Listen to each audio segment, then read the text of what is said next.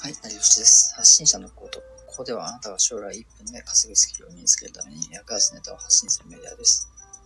今回のテーマは SNS のフォロワーは数じゃないです。フォロワーを増やすのはいいけど、数が多ければ稼げるわけじゃないってことですね。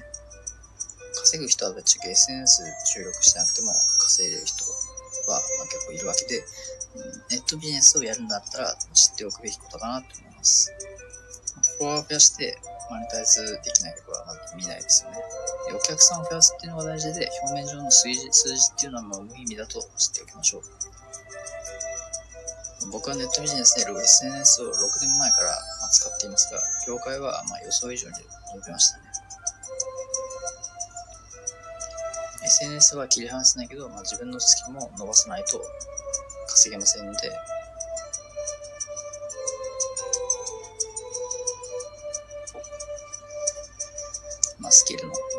と SNS の発信も学びつつ使うのがいいと思います。